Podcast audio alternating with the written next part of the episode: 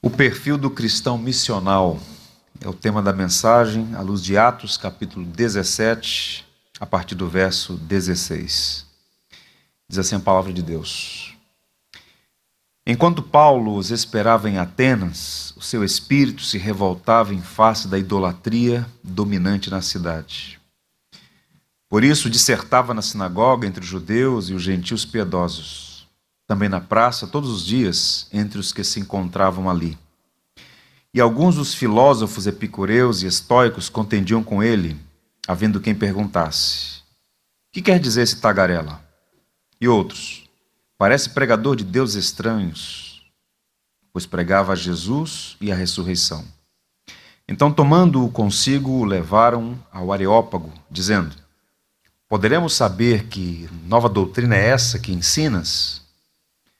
Posto que nos trazes aos ouvidos coisas estranhas, queremos saber o que vem a ser isso. Pois todos os de Atenas e os estrangeiros residentes de outra coisa não cuidavam senão dizer ou ouvir as últimas novidades. Então Paulo, levantando-se no meio do Areópago, disse: Senhores atenienses, em tudo vos vejo acentuadamente religiosos, porque passando e observando os objetos de vosso culto, Encontrei também um altar no qual está inscrito: Ao Deus desconhecido. Pois esse que adorais sem conhecer é que precisamente é aquele que eu vos anuncio. Que o Senhor nos abençoe. Thomas Jefferson Bowen serviu como missionário na Nigéria em meados do século XIX. Ele foi o pioneiro batista naquele país deixou um grande legado. Ele escreveu um dicionário, uma gramática, que está entre as principais obras de sustentação da língua iorubá, um dos idiomas da Nigéria. Ele fundou uma escola que hoje é uma universidade, que inclusive recebe o nome dele, Boeing. No entanto, por conta de uma grave enfermidade, por conta de problemas de saúde, depois de seis anos ali, ele voltou aos Estados Unidos. Tempos depois, ele foi enviado ao Brasil com sua esposa Lorena Davis e sua filhinha, que também tinha o nome da esposa. E a família chegou no Brasil no dia 21 de maio de 1860. Desembarcou aqui no Rio de Janeiro. Cinco dias depois, ele estava na manchete dos jornais. Vou ler para vocês um documento, dia 26 de maio de 1860, Diário do Rio de Janeiro. Diz-nos que um pastor americano, ultimamente chegado de Richmond, traz intenção de converter as almas desgarradas às doutrinas e seitas dos anabatistas que professa Começou já a exercer sua missão pregando aos pretos Minas, cuja língua fala perfeitamente, ao que nos informam. Espíritos supersticiosos e timoratos, esses pobres pretos começam a tributar uma profunda veneração ao missionário. Tal pregação pode criar verdadeiros prosélitos entre as inteligências, broncas incultas, é claro, e estabelecer no país uma seita cuja manifestação é inconveniente a autoridade competente cabe a verificação deste fato. Cinco dias depois, ele já estava sofrendo oposição. Ele responde à junta de Richmond das dificuldades que enfrentou aqui. Ele falava fluentemente o Yorubá, então ele começou já a fazer uma conexão com os negros a fim de evangelizá-los. Ele tinha pretensão, inclusive, de fazer, criar uma escola de formação. Ele amava os africanos, viveu seis anos na Nigéria, era um homem notável, mas sofreu oposição. Ele foi morar na Floresta da Tijuca, num hotel inglês ali, porque não conseguiu, no espaço de quase nove meses, alugar uma casa na cidade. Enfrentou muitas dificuldades. Ele disse assim: por força das circunstâncias, sinto-me extenuado, é muita oposição. Há um alto custo, muitas vezes oculto, em levar o evangelho a lugares difíceis. Ele não sabia, mas ele já chegou no Brasil doente. parte dos problemas dele eram decorrentes da malária. Ele pegou algumas vezes essa enfermidade, ainda pouco é, documentada e tratamento ainda ineficaz à época. E ele então, antes de completar nove meses, ele teve que voltar para os Estados Unidos. Mas ele foi o primeiro missionário batista no Brasil, 1860. Quando ele estava ainda na África, ele disse algo que, em alguma medida, se aplica ao que Deus fez no Brasil. O século XIX foi o século das missões protestantes no Brasil. Congregacionais, presbiterianos, metodistas, batistas. Disse ele: Meus fracos esforços entre os milhões da África parecem como gota d'água na areia do deserto. Posso, Senhor, convertê-los como uma centelha em restolho seco. E foi exatamente o que Deus fez. Os esforços daquele missionário que enfrentou oposição desde o primeiro momento, com saúde debilitada, que não conseguiu nem mesmo alugar uma casa aqui no Rio, foi a mão da providência usando esta vida para que outras pessoas pudessem vir. Olha como são as coisas. Ainda há pouco celebramos, ou pelo menos vimos aí o vídeo de celebração dos 150 anos dos batistas no Brasil. Os colonos, quando vieram para o Brasil, para o interior, ali em Santa Bárbara do Oeste, depois fundaram a cidade americana também. Eles convidaram um pastor para cuidar deles, o pastor chamava-se Richard Ratcliffe. Esse pastor, que queria ir para a África, mas por circunstância veio para o Brasil e passou a mal nosso país, ele tinha sido convertido ao Evangelho pelo ministério de Bowen, nos Estados Unidos. E quando ele estava em Santa Bárbara do Oeste, ele levou a igreja a entender que era preciso evangelizar o Brasil. E então eles escreveram cartas à junta de Richmond pedindo que enviassem missionários para a evangelização do Brasil. E a junta, alguns anos depois, se recuperando da Guerra Civil Americana, enviou missionários que chegaram aqui em 1881. Qual o ponto aqui? Todos esses homens, Bowen, Ratcliffe, Bagby, Taylor, e tantos outros que deram a vida pela pregação do evangelho no país, eles tinham o que Paulo também tinha, uma perspectiva missional. Eles sabiam que evangelização não era uma opção, que dar testemunho de Cristo não era para um grupo, mas para todos os que foram alcançados pela graça. Então, o farol que ilumina perto ilumina longe. Eles evangelizaram no contexto no qual estavam inseridos, mas soberanamente Deus os chamou para ir mais longe e eles saíram para os mais variados lugares do mundo, inclusive para o Brasil. Esse texto que nós lemos, Paulo está em ação aqui, na cidade de Atenas. E como eu disse a vocês, Paulo era um cristão com a mentalidade missional. Ele tinha esta consciência da missão. Ele trabalhava com intencionalidade para alcançar mais pessoas para Cristo. Ele chegou a dizer aos coríntios: se eu anuncio o evangelho, não tenho do que me gloriar, porque sobre mim pesa essa obrigação, ai de mim se não pregar o evangelho. E em Atos 17, nós encontramos aqui o maior missionário da igreja, maior plantador de igrejas da história, em atividade, e nós percebemos três princípios básicos aqui. Eu queria sua atenção, porque o que Juliana está a fazer em Cabo Verde não é um trabalho restrito a ela, como missionária delegada pela igreja, chamada por Cristo, mas todos nós temos a missão de falar do Evangelho. E o que Paulo nos ensina aqui por meio da prática é um, são princípios que nós devemos ter diante de nós. Há pelo menos três coisas aqui: o que Paulo viu, o que Paulo sentiu, o que Paulo fez. Vejamos. O que Paulo viu? A idolatria por trás da beleza. Mantenha sua Bíblia aberta, veja o verso 16. O texto diz: Enquanto Paulo esperava em Atenas, o seu espírito se revoltava em face da idolatria dominante na cidade. Atos é o registro dos primeiros passos da igreja. Ele deixa a cidade de Tessalônica, na Macedônia, e vem para o sul, para a região da Caia, da Grécia. E ali ele chega na capital, Atenas, capital intelectual do mundo antigo, e os seus olhos viram muitas coisas. Ainda hoje é uma cidade muito atrativa, pessoas do mundo inteiro querem conhecer Atenas, não é? E aquela época ela já era muito famosa. Ela era a capital da Grécia desde o quinto século antes de Cristo. E mesmo depois de ter sido integrada ao Império Romano, ela ostentava o título de cidade livre. Ela se orgulhava de ser a capital intelectual do império. E no futuro, ela perderia essa posição para outras cidades, como por exemplo para Alexandria, mas não podia se mover o fato. Atenas era herdeira da tradição filosófica. Sócrates, Platão, Aristóteles. Então, observe: no campo da arte, da literatura, da arquitetura, era uma cidade imbatível. Algumas coisas. A Acrópole, antiga fortaleza da cidade, podia ser vista de a quilômetros de distância, pois estava edificada sobre um monte. Então, quem chegava no próximo já via a Acrópole.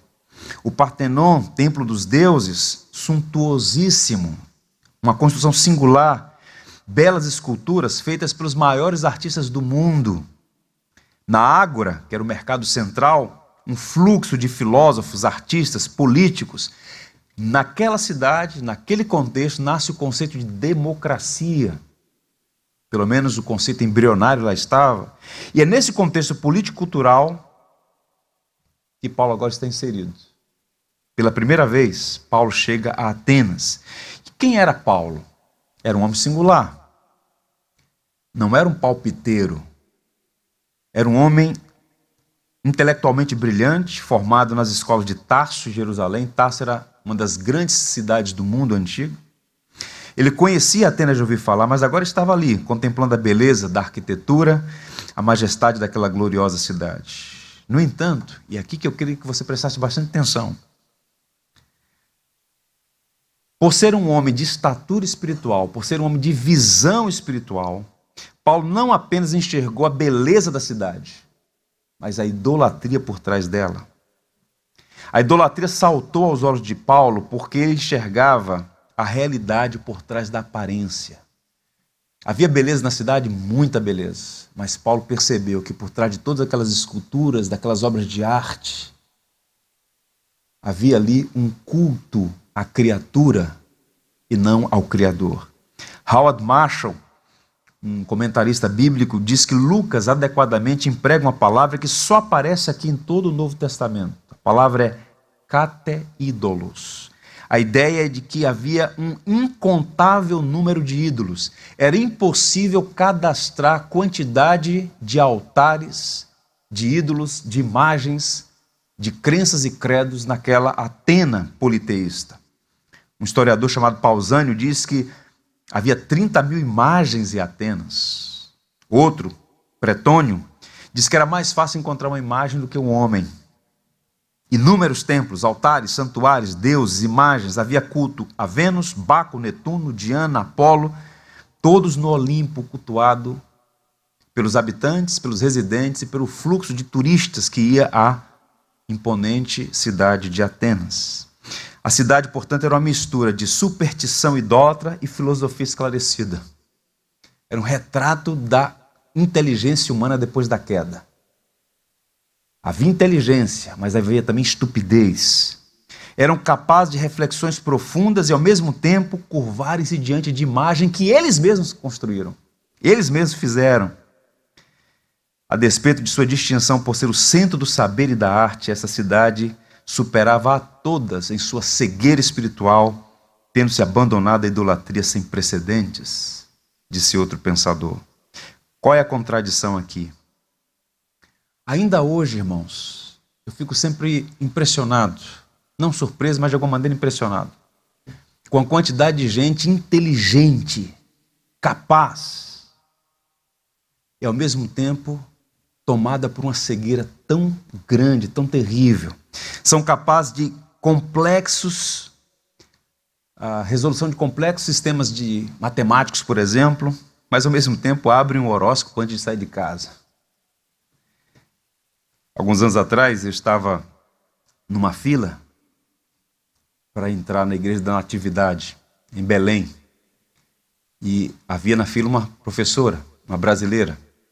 E começamos a conversar. Ela era doutora em grego. Falei, que assunto maravilhoso, vamos conversar um pouco sobre isso. Começamos a conversar. E lá pelas tantas, entrando em vários assuntos, ela disse: Eu não creio na doutrina da Trindade. Eu acho uma. Aí começou a tecer os comentários dela sobre a doutrina da Trindade, a principal doutrina do cristianismo. Lá pelas tantas, por um desenho da providência, eu a encontrei novamente nessa mesma viagem, já na região do Jordão, e ela, então, falou: oh, que prazer revê-la aqui. Ela, ah, sim, eu tive que passar no Jordão para fazer uma limpeza espiritual. Eu falei: vem cá, tem algum problema? Ela não crê na Trindade, mas ela vai tomar um banho no Jordão para fazer uma limpeza na alma. Essa, esse paradoxo está ali em Atenas. Reflexão filosófica, mas cultuando a deuses que eles mesmos fabricaram. Então, observe, essa é a condição do homem. E eram imagens belíssimas, não eram imagens feias, feitas de qualquer material. Boa parte daquelas imagens eram verdadeiras obras de arte, feitas pelos melhores artistas da época, com mais fino material, com ouro, marfim, mármore. Stott diz assim: Não preciso supor que Paulo fosse cego à beleza delas, mas ele não se impressionava com a beleza que não honrasse a Deus, Pai e nosso Senhor Jesus Cristo. Isso aqui é importante e a gente pode conversar depois sobre isso, sobre a relação do cristão com a arte. Nós temos que apreciar a arte. Mas até a arte foi maculada pelo pecado. E o homem é capaz de produzir algo belíssimo, mas por trás da beleza, esconder o pecado de não dar a Deus a glória devida. O que Paulo viu e ficou impressionado foi emaranhado de paganismos, focado naquela floresta de imagens. Hoje nós admiramos as esculturas e arquiteturas gregas como belas obras de arte, mas nos dias de Paulo, grande parte dessas obras estava diretamente ligada ao culto aos ídolos. E Paulo sabia disso. E é por isso que, escrevendo aos Coríntios, que estava naquele circuito, Corinto está na Grécia. Então, perto, Corinto, Atenas. Paulo disse assim, capítulo 10 da primeira carta: Portanto, meus amados, fugi da idolatria. Falo como a criteriosos, julgai vós mesmo que eu digo. Que digo, pois? Que o sacrifício ao ídolo é alguma coisa?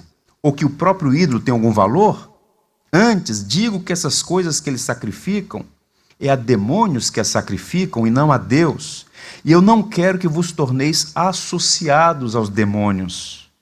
Não podeis beber o cálice do Senhor e o cálice dos demônios não podereis ser participantes da mesa do Senhor e da mesa dos demônios. Então, Paulo, como alguém esclarecido que tinha as lentes do evangelho através das quais enxergava a realidade, ele sabia que os ídolos não são nada. Os ídolos são maquinações da mente humana. Agora, por trás daqueles cultos todos, havia uma atividade maligna. E ele está dizendo para os cristãos: vocês não devem se associar ao paganismo. Paulo não está condenando a arte. O que Paulo está condenando é o culto pagão.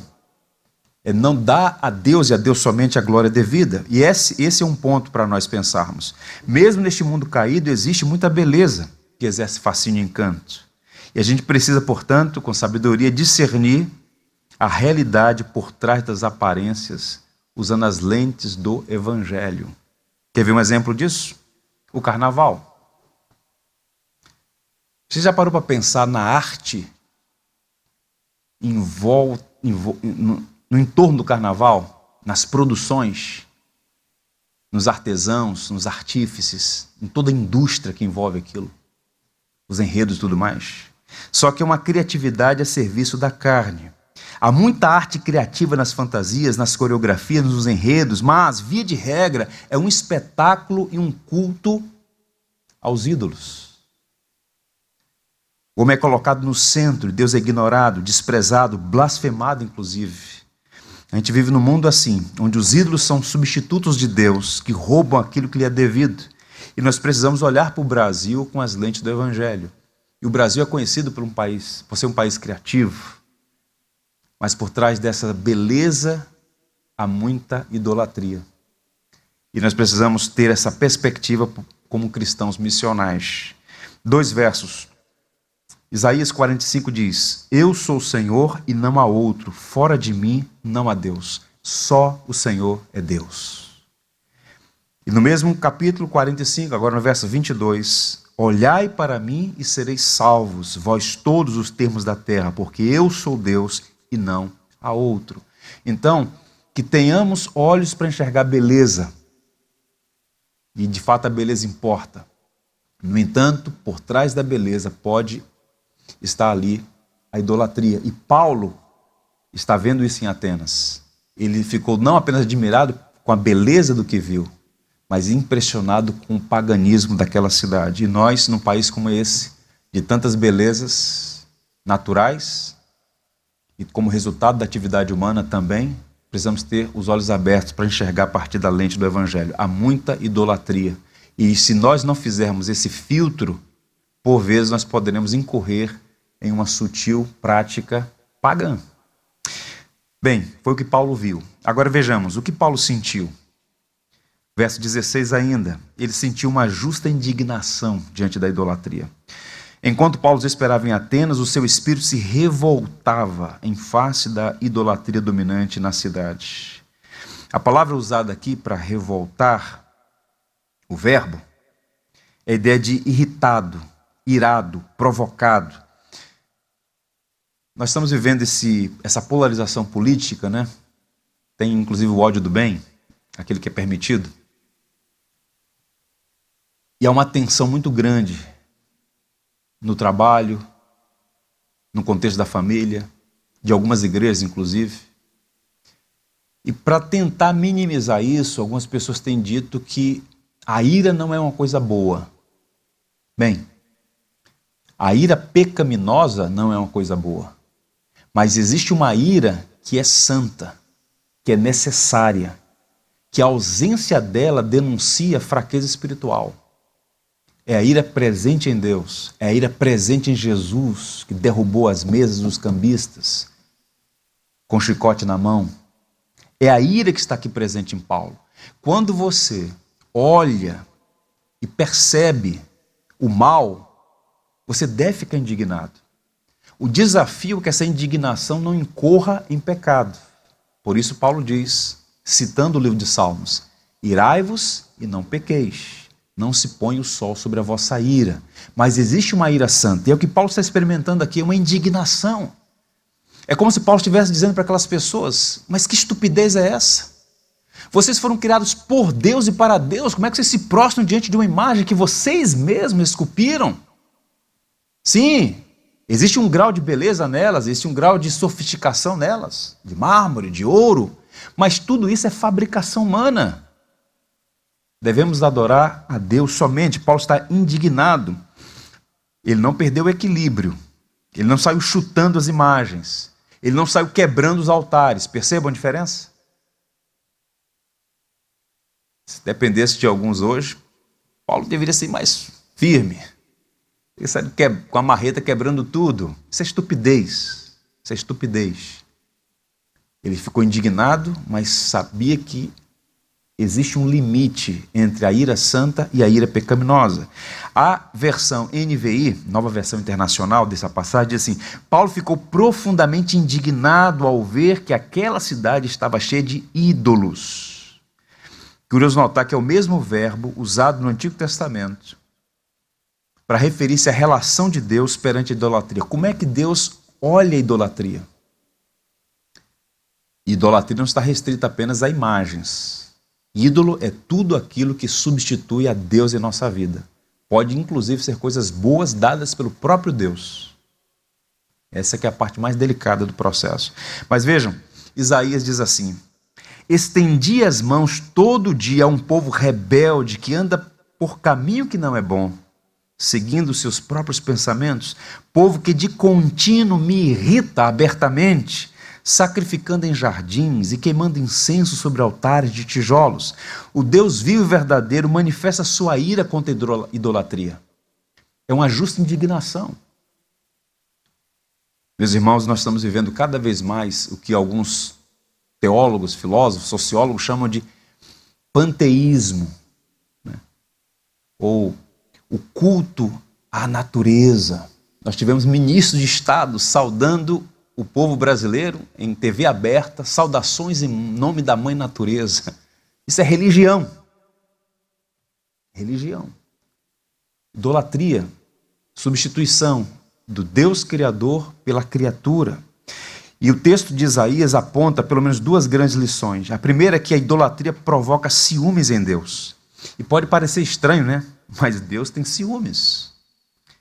Sim, nosso entendimento de ciúmes, via de regra, é distorcido, como se fosse uma coisa inerentemente ruim. Mas existe um tipo de ciúme legítimo que está presente em Deus, um ciúme santo. Mais uma vez, veja o que diz Dr. Lloyd Jones. Sentir ciúme de alguém que ameaça deixar-nos para trás em beleza, intelecto ou esporte é pecado. Vou repetir. Sentir ciúme de alguém que ameaça deixar-nos para trás em beleza, intelecto ou esporte é pecado. Porque não podemos monopolizar o talento nessas áreas. Mas se a terceira pessoa penetra o casamento, o ciúme da pessoa lesada, que está sendo desprezada, é justo, pois o intruso não tem o direito de estar lá. Isso vale em relação a Deus. Ninguém pode, ninguém ou nada, se interpor na relação entre Deus e sua criatura, suas criaturas. De modo que você foi criado por Deus e para Deus. E quando algo ou alguém se interpõe na relação entre você e Deus, Deus fica com ciúmes. Porque está ali um intruso. E o que são os ídolos? Intrusos que roubam de Deus a glória que lhe é devida. Como é que alguém pode se curvar diante de uma imagem e dizer: tudo que eu tenho, tudo que eu sou, devo a essa madeira. Isso é uma afronta à inteligência e àquele que é a fonte de todo bem, que é o próprio Deus.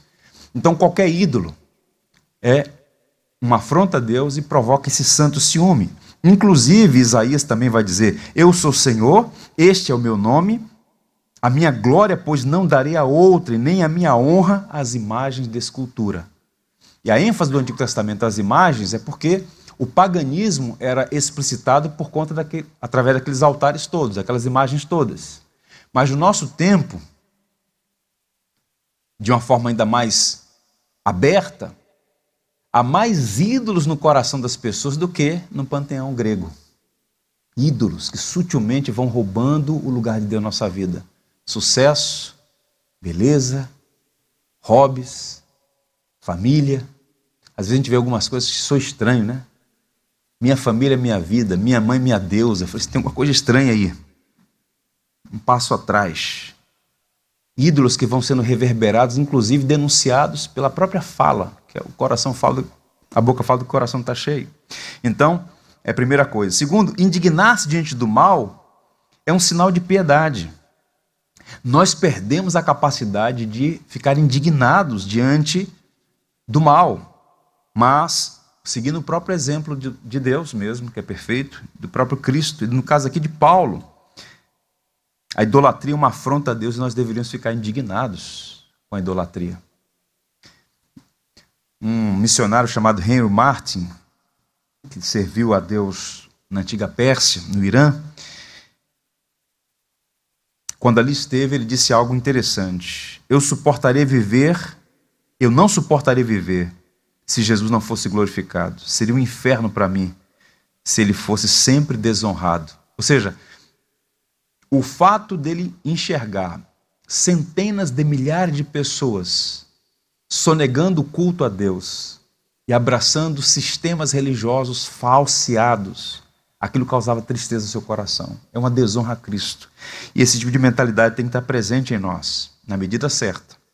O salmista, Salmo 139, né, conhecido como um dos mais belos salmos da Bíblia, a parte final muita gente não entende, parece uma nota dissonante, porque ele começa a falar sobre o Deus onipotente, onisciente ah, ah, e onipresente, né? tem uma, um arranjo didático ali teológico, mas no final, os versos 19 e 22, parece que é uma nota dissonante. Está assim: Tomar, ó Deus, desses cabos do perverso, apartai-vos, pois, de mim, homem de sangue eles se rebelam insidiosamente contra ti, como os teus inimigos falam malícia.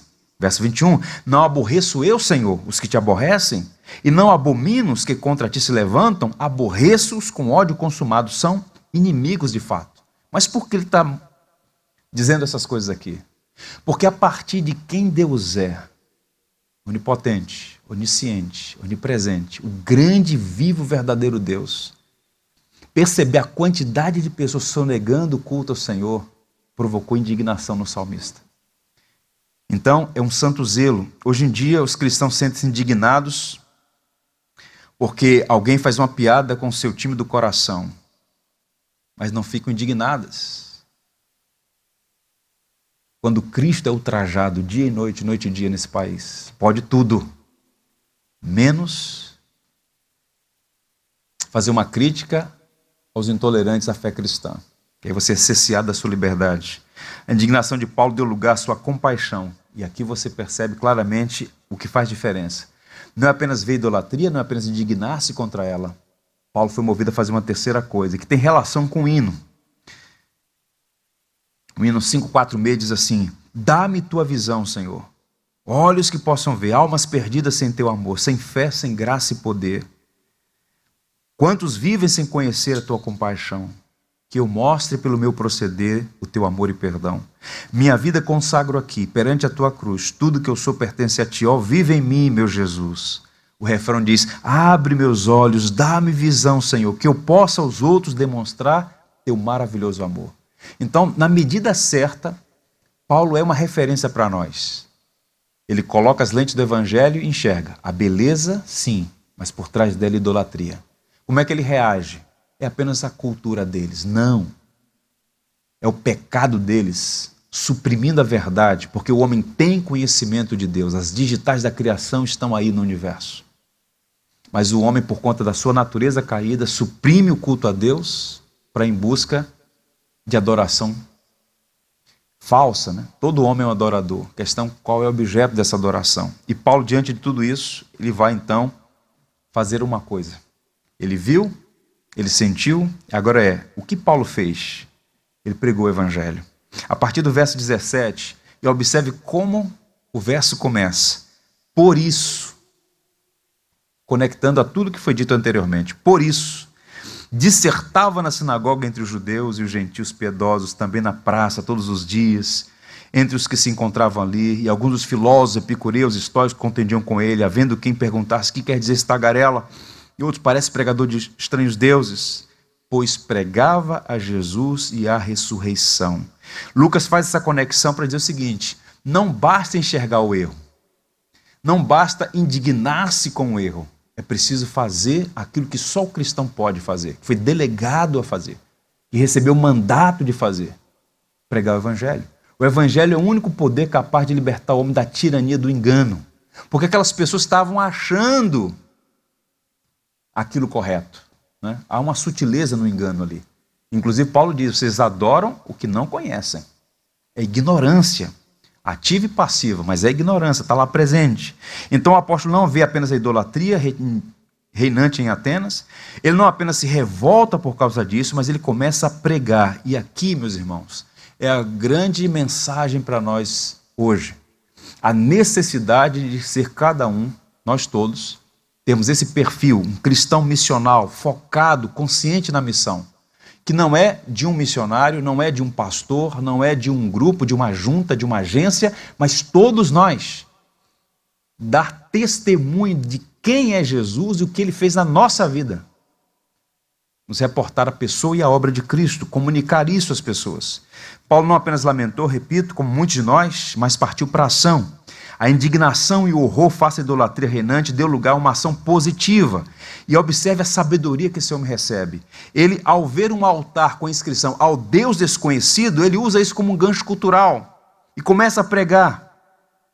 E ele prega para três grupos de pessoas em três lugares diferentes. Vejam.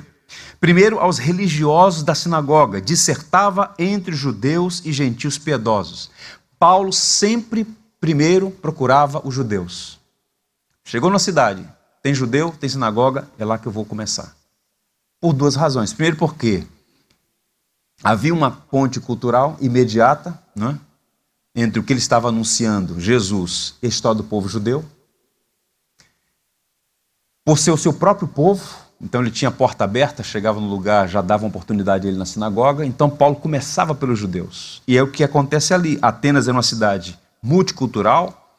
Ah, recebia gente de várias partes do mundo e ali havia uma sinagoga. E o texto vai dizer que ele foi para aquela sinagoga. E certamente ele falou de Jesus. Falou para judeus e gentios piedosos, ou seja, prosélitos, pessoas que abraçaram o judaísmo como religião. Paulo foi para lá. E mais, ele também falou às pessoas simples no mercado, dissertava também na praça, todos os dias, entre os que se encontravam ali. Ele vai para a Ágora. Tente imaginar um mercado central, é? onde as pessoas iam fazer as compras básicas. Então nós não tínhamos esses malls nos bairros, era um mercado, um centro da cidade para todo mundo. Então Paulo não apenas pregou na igreja, ele foi para a praça pública, ele foi para o lugar onde passavam as mais variadas pessoas, os mais variados tipos de pessoa. Era o centro da vida social de Atenas. E o texto diz que ele ia para lá todos os dias e pregava ali. E também ele falou aos intelectuais no Areópago. O verso 18 diz: E alguns filósofos epicureus históricos contendiam com ele, levaram-no ao Areópago.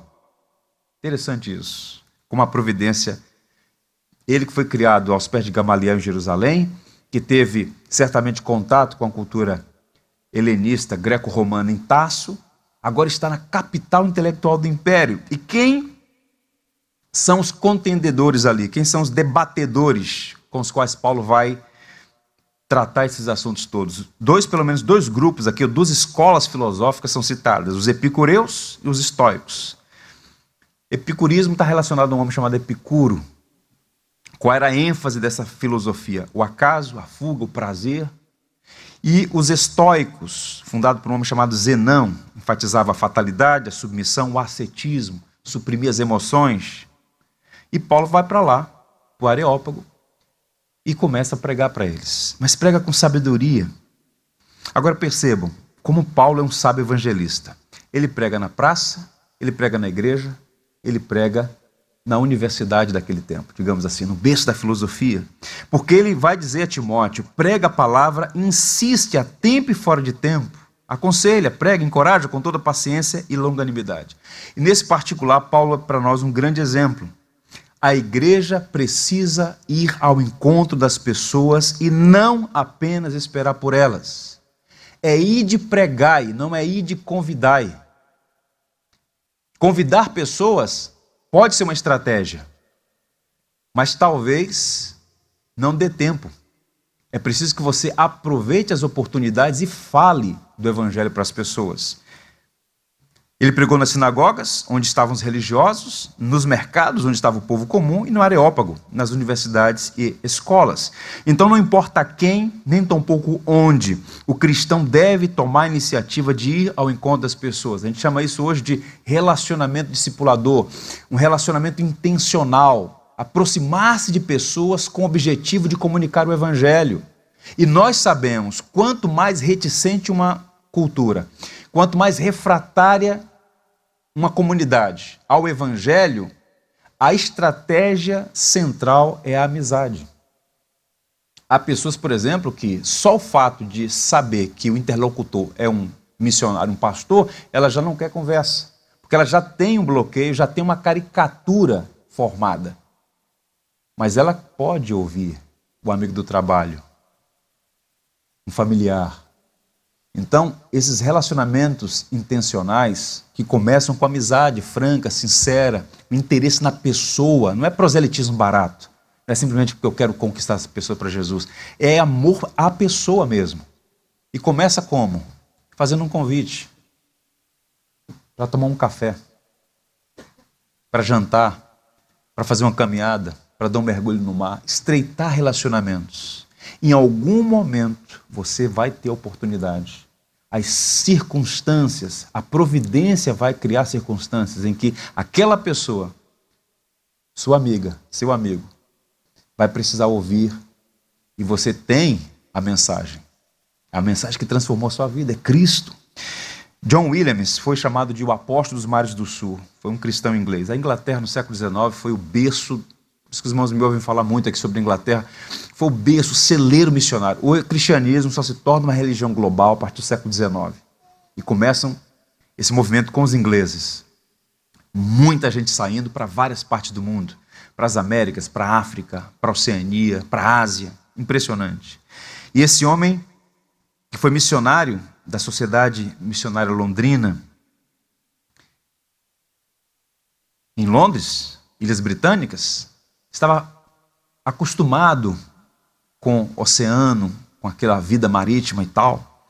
Então, quando ele é alcançado pelo Evangelho, ele começa a pedir a Deus, Senhor, como eu posso ser usado para a expansão do teu reino? Então, ele projetou um barco, o mensageiro da paz. Ele deixa a Europa em direção ao Pacífico Sul para evangelizar. Gasta sua vida ali pregando o evangelho. Passou por situações adversas, mas é dito sobre, é dito sobre ele o seguinte: um biógrafo diz, quando ele chegou em 1848, não havia cristãos aqui. Quando ele partiu em 1872, não havia pagãos. Aquele homem alcançou muitas pessoas para Cristo, muitas pessoas para Cristo. A nação Vanuatu é composta de várias ilhas, majoritariamente cristã. É impressionante que Deus pode fazer quando alguém se coloca à disposição para pregar o Evangelho. Então, como é que nós vamos avançar aqui na Zona Sul do Rio de Janeiro, que é um microcosmo da Europa? Beleza e caos. Pessoas inteligentes e, ao mesmo tempo, com atitudes tão estúpidas em relação à verdade. Levantam a bandeira da tolerância, mas não são capazes de tolerar uma mensagem que basicamente é uma mensagem de amor, de esperança. Como é que nós vamos alcançar essas pessoas? Com oração? Sim. É o Senhor que abre o coração das pessoas para entender o Evangelho. Mas com iniciativa, com determinação, com persistência, com sabedoria, com estratégia para alcançar. Nós não queremos ser uma igreja no Jardim Botânico apenas. Nós queremos ser uma igreja do Jardim Botânico, com pessoas da nossa comunidade sendo alcançadas pelo Evangelho e você tem que fazer parte disso. Para finalizar, há ainda duas marcas aqui nesse cristão missional que a gente percebe que faz a diferença quando você entende isso. A primeira delas é a seguinte: não se deixe intimidar pelo desprezo, nem se vangloria pelo sucesso. Vou repetir: não se deixe intimidar pelo desprezo, nem se vangloria pelo sucesso. Paulo foi desprezado. O texto no verso 18 diz: que quer dizer esse tagarela? Tagarela não é uma expressão agradável. Se alguém chamar você de tagarela, não está fazendo elogio, correto?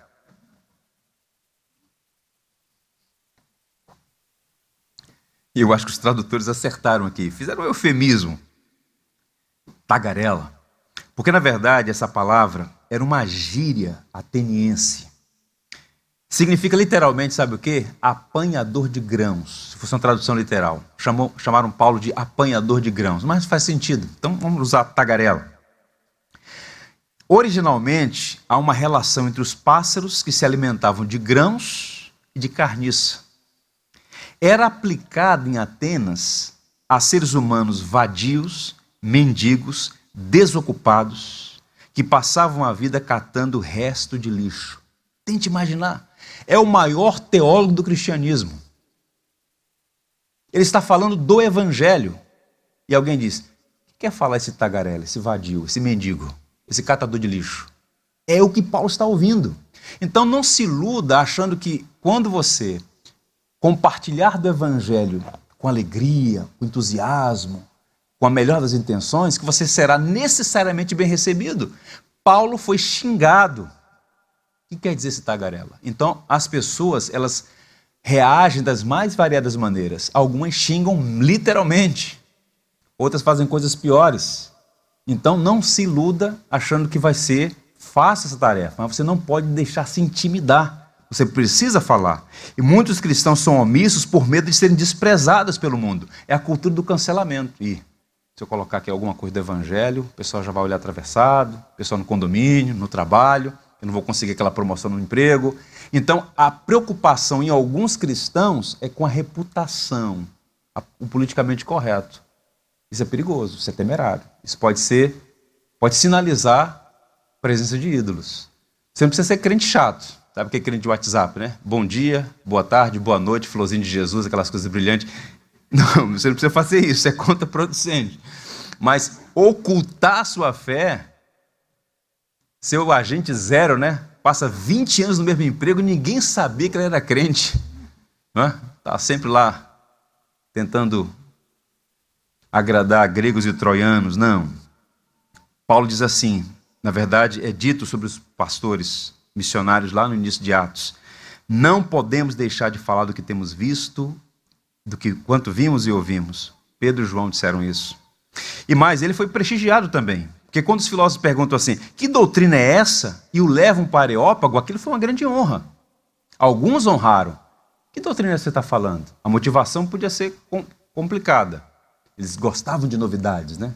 Novidades. Então, quem é esse Jesus? É mais um? Então, vamos ouvir sobre ele. E levam Paulo até o Areópago.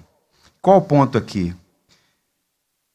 Quer você seja desprezado pela mensagem do Evangelho ou receba alguma honra o importante é você falar. Não se deixe intimidar, nem se vangloria. Paulo diz assim: porque se anuncia o evangelho, não tenho do que me gloriar, porque é imposta essa obrigação a mim. E ai de mim, se não anunciar o evangelho. E por fim, aproveita as oportunidades para pregar o evangelho. Primeira coisa, não se deixe intimidar, nem se vangloria, porque pregou. Mas anuncia. E a segunda é aproveitar as oportunidades. E nos versos 22 a 23, quando ele está no Areópago, ele fala então: Senhores atenienses, em tudo vos vejo acentuadamente religiosos. Ele não começa aquele discurso, vocês são ignorantes. Porque tem crente que confunde falar a verdade com ser estúpido. Você conhece gente assim? Hã? Aqui no Brasil o pessoal pensa que é que sai daí quebrando imagens, xingando as pessoas, né, agredindo as pessoas. Autoridade não é burrice. E tem muita gente que perde a linha e vai fazer e falar coisas absolutamente inconvenientes, inadequadas e que depõem contra o Evangelho. Então vejam a linguagem de Paulo aqui. Paulo está revoltado, mas não, não, não atravessa a linha. Então, leva um homem para o aerópago. Ele diz, senhores, olha que delicadeza. Olha que homem, sabe falar. Senhores atenienses, eu percebi que vocês são religiosos acentuadamente religiosos. Inclusive, observei, há um altar ali ao Deus desconhecido. É sobre esse Deus que eu quero falar com vocês. E começa a pregar. Você entra num táxi, aí está lá um crucifixo. Uma cruz com a imagem de Cristo lá pendurado. Não tem estratégia melhor para evangelizar uma pessoa. Quando eu entro, que eu vejo um, já abordo com a pessoa. Que lindo! Você também é cristão? Aí o cara gagueja um pouco e fala: Para mim, não há mensagem mais extraordinária do que essa. Cristo crucificado. Você já entendeu a mensagem? O cara gagueja, a pessoa gagueja, não sabe a mensagem, está ali como uma religião. E você tem um gancho para falar. Agora, se você entra, paga de ser besta, a partir disso aí não tem validade nenhuma. Seguro bom é do Porto Seguro. Isso aí não vai proteger de nada. Aí começa essa ignorância, essa abordagem estúpida, dura, cáustica. A pessoa já não recebe mais. Mas se você souber lidar, falar do evangelho, isso vai fazer diferença. Então observe. Paulo começa a pregar e algumas pessoas creem. Paulo planta uma igreja em Atenas. Isso é interessante, não é, meus irmãos? Aproveitar as oportunidades. Eu encerro fazendo duas coisas. A primeira é a seguinte, lendo a carta de Paulo aos Romanos, no capítulo 1. Eu sou devedor tanto a gregos como a bárbaros, tanto a sábios como a ignorantes. Percebeu aqui? Romanos 1, verso 14. Devedor. Paulo sabia que ele tinha uma dívida para com as pessoas. Eu sou devedor. A quem Paulo devia? A gregos e a bárbaros. Aos entendidos dos gregos, educados, letrados, mas aos bárbaros, que eram aqueles que viviam fora da fronteira do império, que eram tidos como pessoas ignorantes. E ele diz: aos sábios como ignorantes. E assim, quanto está em mim, estou pronto para vos anunciar o evangelho. Essa deve ser a perspectiva do cristão. Anunciar a todos o evangelho. Estou pronto para anunciar o evangelho. E nós temos uma dívida com as pessoas do nosso bairro, com as pessoas dessa cidade, com os nossos familiares, com os nossos amigos. Que dívida é esta? Anunciar o evangelho. Que o Senhor nos ajude que você tenha esse perfil do cristão missional. Paulo viu, sentiu e fez. Ele pregou o Evangelho. Que o Senhor nos ajude, que o Senhor nos abençoe. Amém? Vamos ficar em pé, vamos. Tudo que tens feito, por tudo que vais fazer, por tuas promessas e tudo que és, quero te agradecer com todo o meu ser. Te agradeço,